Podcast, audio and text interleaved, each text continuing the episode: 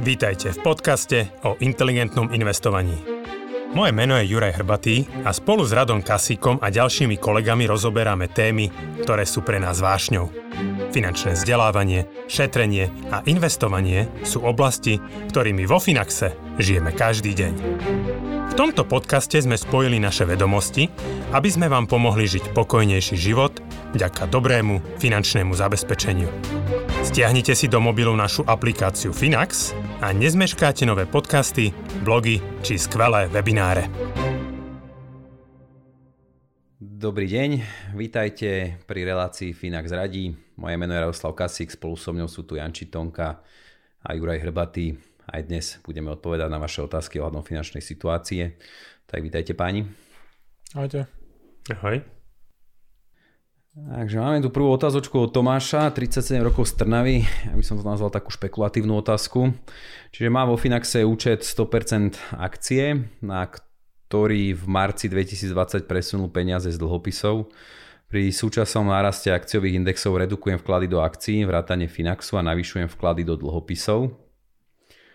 A otázka pokračuje. A po poklese o 20% opäť plánujem presunúť peniaze do akcií. Ak založím 100% dlhopisový účet vo Finaxe, dá sa automaticky presúvať na akciový alebo byť upozornený pri určitom poklese s ohľadom na jednoročný časový test. Tak to si z vás vezme takúto ja, špekulatívnu otázku. Uh, Tomáš, poviem ti to takto, nepodporujeme u nás špekulovanie lebo v podstate to, čo ty chceš spraviť, je do istej miery nejaká špekulácia, hej? že máš nejakú uh, vlastný názor o tých trhoch, čo samozrejme ja rešpektujem.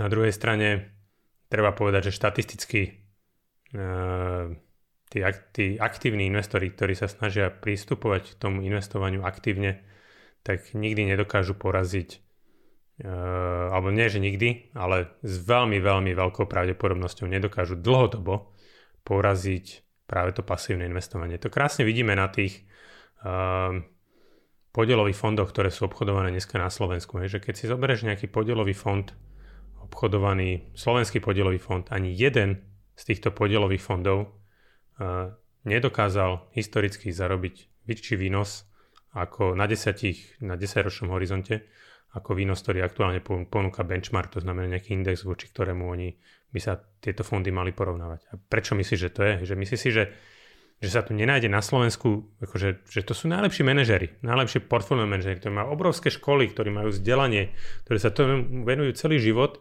a napriek tomu nedokážu poraziť uh, tie indexy svojim zhodnotením. To znamená, že snažiť sa nejakým spôsobom takto špekulovať a zarobiť viac ako ponúka trh je je nejaká pravdepodobnosť, že zarobíš viac, ale veľmi, veľmi, veľmi malá.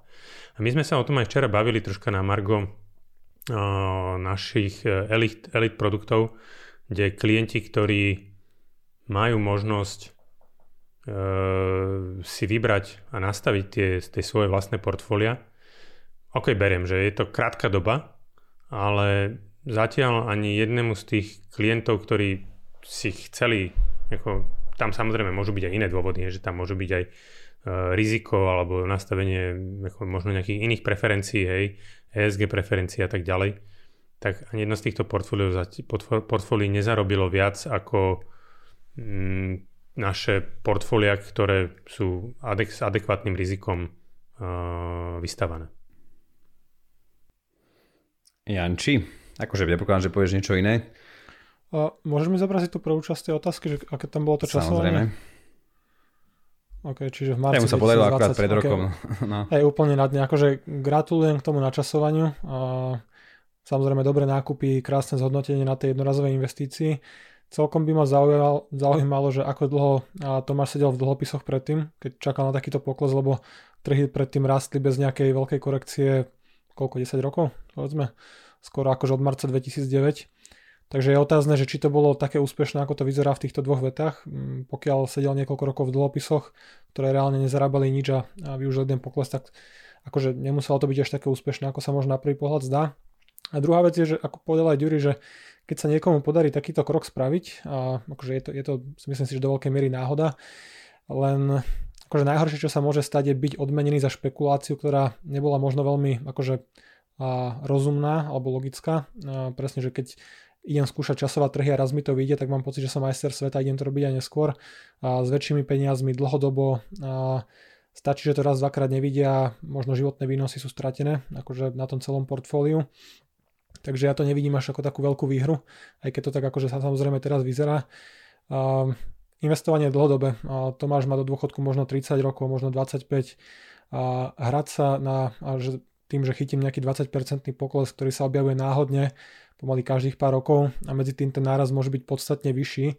20% pokles môže prísť z hodnot, ktoré budú o tretinu vyššie ako sú dneska trhy a nič na tom nezarobí, akurát tie peniaze budú sedieť možno na účte, možno v dlhopisoch a možno ani ten pokles nebude kúpený ďalší. Takže je to, je to zbytočné, akokoľvek sa to zdá teraz dobrý nápad a chápem, že keď niekto nakúpil pred rokom, tak 40-50% výnos sa zdá akože nadpriemerne vysoký. Treba sa z neho tešiť, ale treba investovať ďalej. Akože keď sa pozrieme na nejakých 10-15 rokov histórie poslednej, a, tak akože nevidíme tu nejakú bublinu. Ten výnos akciových trhov je dokonca podpriemerný na 15-ročnom horizonte. Bavíme sa možno o 8% ročne. 8 až 10% na, na, na týchto obdobiach, takže ja by som sa nebal tie peniaze nechať v akciách a ďalej a to je jeden z dôvodov, akože prečo u nás neponúkame takúto automatizáciu, nejaké preklápanie pri poklesoch.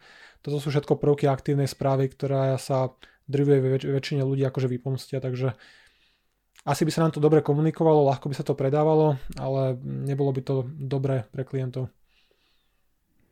Tak, že ako, presne ten, ten taký jeden úspech vždy, vždy tých ľudí namotivuje a to som chcel presne počuť, že, ako, že pokojne ten človek môže 10 rokov čakať na ďalší 20% pokles. Ako ja si osobne myslím, že nebol od toho 2009. až v podstate do minulého roka, čiže to sa reálne bavíme fakt, že o 11 rokoch, keď tie trhy neviem, opravte ma, ak sa minul, ja mám pocit, že, že, alebo to aj to 100% akciové portfólio nezaznamenalo pokles väčší ako 20%. V 2018 bol taký skoro 20% pokles, ale to bol iba amerických akcií a nie celého portfólia, čiže boli sme blízko tej hranice. 15, no. Hej. A myslím, že americký S&P 500 bol 19, niečo, čiže blízko 20, ale portfólio ako celok nie, čiže ani to by asi nechytil, keď má presné pravidlo, že 20%. A hlavne, že si povedzme, že za ten čas, ako sa zhodnotili tie akcie, to čo sa bajme, 300-400%, čiže to je akože fakt, že aj ak by prišiel veľmi, veľmi obrovský pokles, tak stále je to horšie. Čiže, a potom je tá ďalšia, ďalšia tá téma, že aj keď ten pokles príde, že či naozaj stačí tých 20%, alebo potom ten človek bude vyčkávať vplyvom emócie. Že to, je, to je všetko utopia, že sa to bude takto proste dariť. A ešte ak by som vlastne k tomu, k tým možnostiam, že oni u nás v zásade nie sú, akože je možnosť si zmeniť to portfólio na, na, na účte, Hej, samozrejme tam my nejakým spôsobom nezohľadňujeme ten ročný časový test, čiže môže vzniknúť tá daňová povinnosť. A je možnosť zmeny toho portfólia len raz ročne, raz za kalendárny rok bezplatne, čiže ďalšia prípadná zmena by bola spoplatnená. Chceš ešte niečo, Ďuri, povedať? Áno, uh, pred pár dňami vyšiel uh, pre Tomáša veľmi zaujímavý blog, ktorý mu odporúčam prečítať, volá sa Vosk do uši a pozor na Skillu a Charybdis. Uh, je to práve o tých nástrahách toho investovania, a ako sa im vyvarovať, takže možno odporúčam, je to také troška filozofické, ale myslím si, že Tomáš pochopíš ten message e, tú správu, ktorá sa e, v tom blogu nachádza. Čiže pevne verme, že sme mu zaliali uši teraz voskom. Hej. Ďaká páni. Ďalšia otázka prišla od Jana, 41 rokov z Bratislavy, má hypotéku 72 tisíc eur, 234 eur je mesačná splátka, zostáva mu ešte 25 rokov fixácia na 3 roky. Aktuálne má k dispozícii 20 tisíc eur.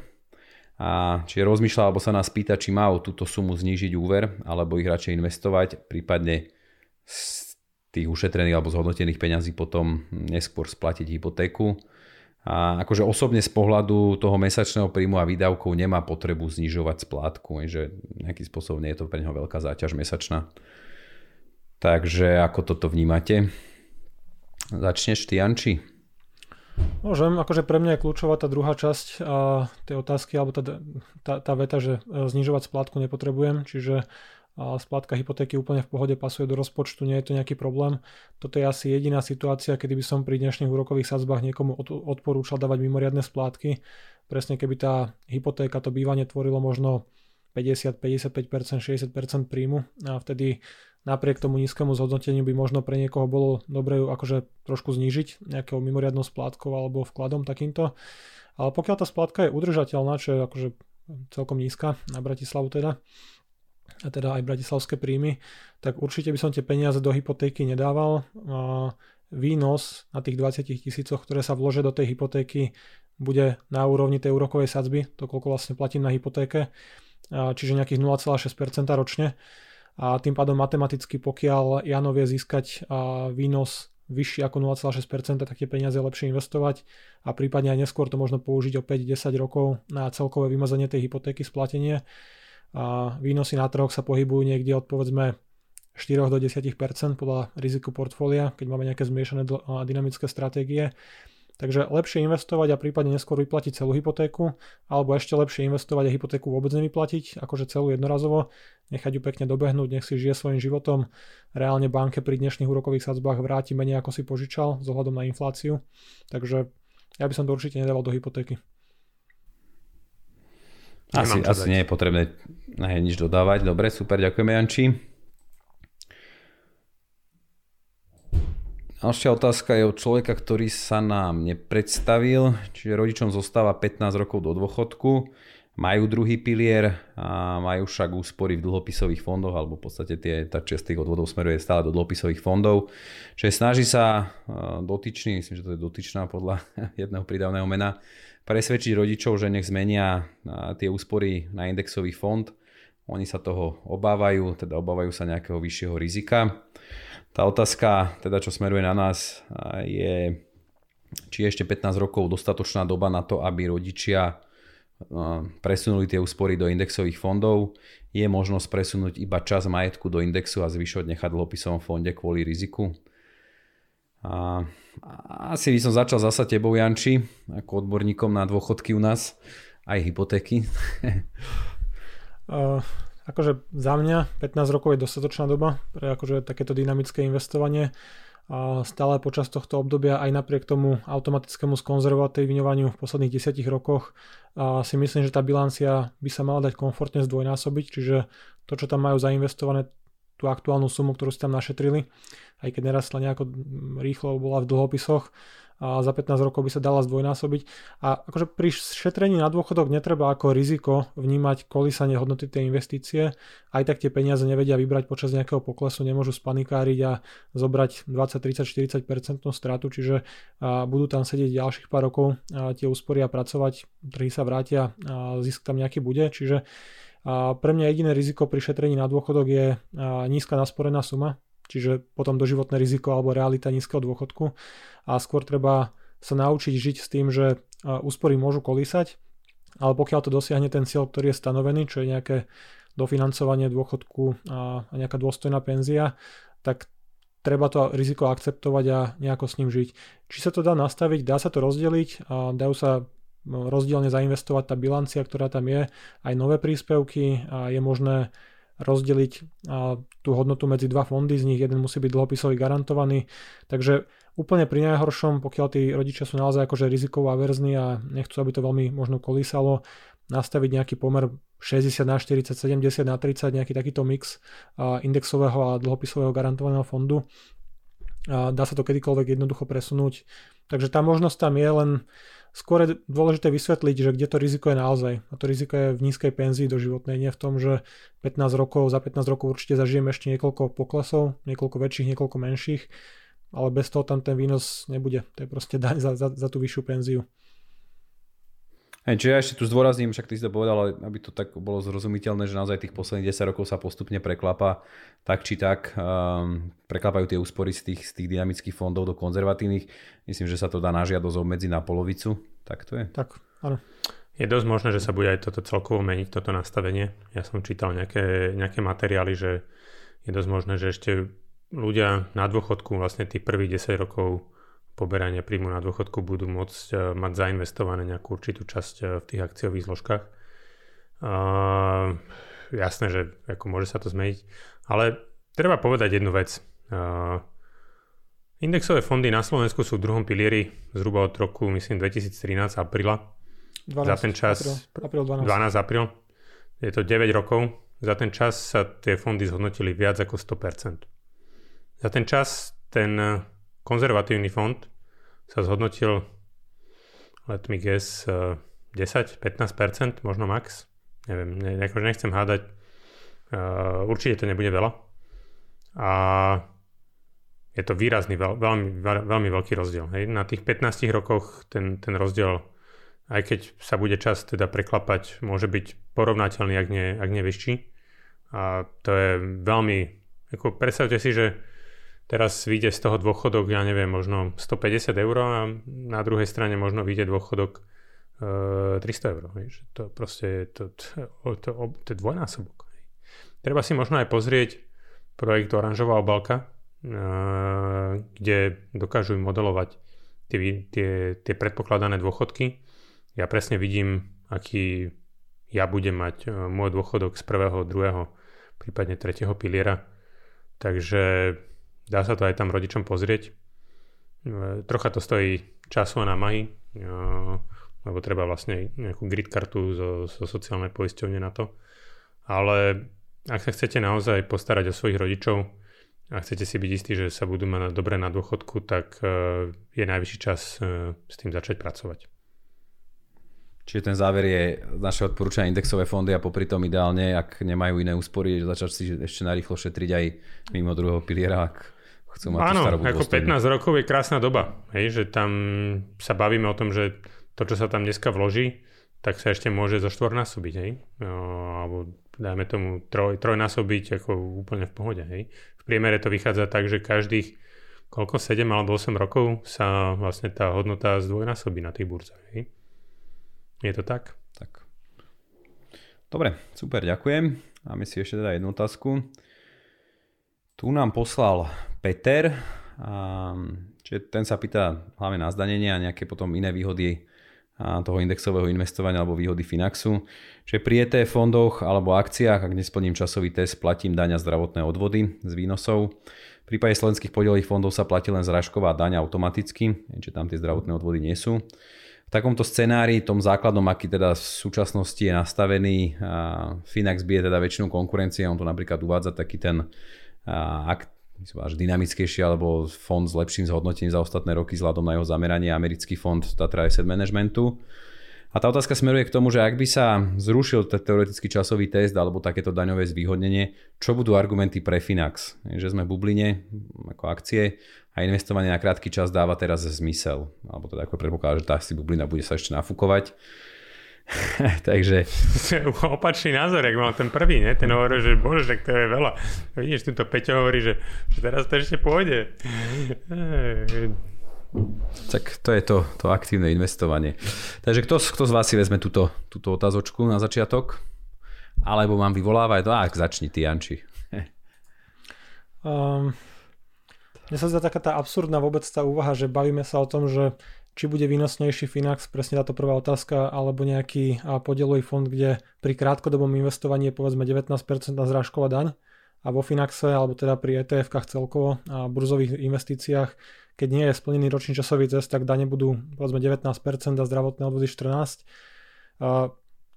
Kto uvažuje pri jednoročnom horizonte nad akciovými investíciami, že to je úplne akože pomílené a vôbec takto rozmýšľať že zobrať investíciu na rok a, a, alebo špekulovať v americkom akciovom fonde alebo v našom 100% akciovom portfóliu na jednom roku a riešiť ten daňovú povinnosť, že takéto peniaze nemajú v 100% akciách čo hľadať, takže toto by som nejako akože a, neriešil. A čo týka toho, že či sme v bubline alebo nie, akože komunikujeme to dlhodobo, my tú bublinu nejako nevidíme. A nie je to vidieť na výnosoch za posledné roky, keď sa nebavíme o 12 mesiacoch z toho dna pandémie pred rokom.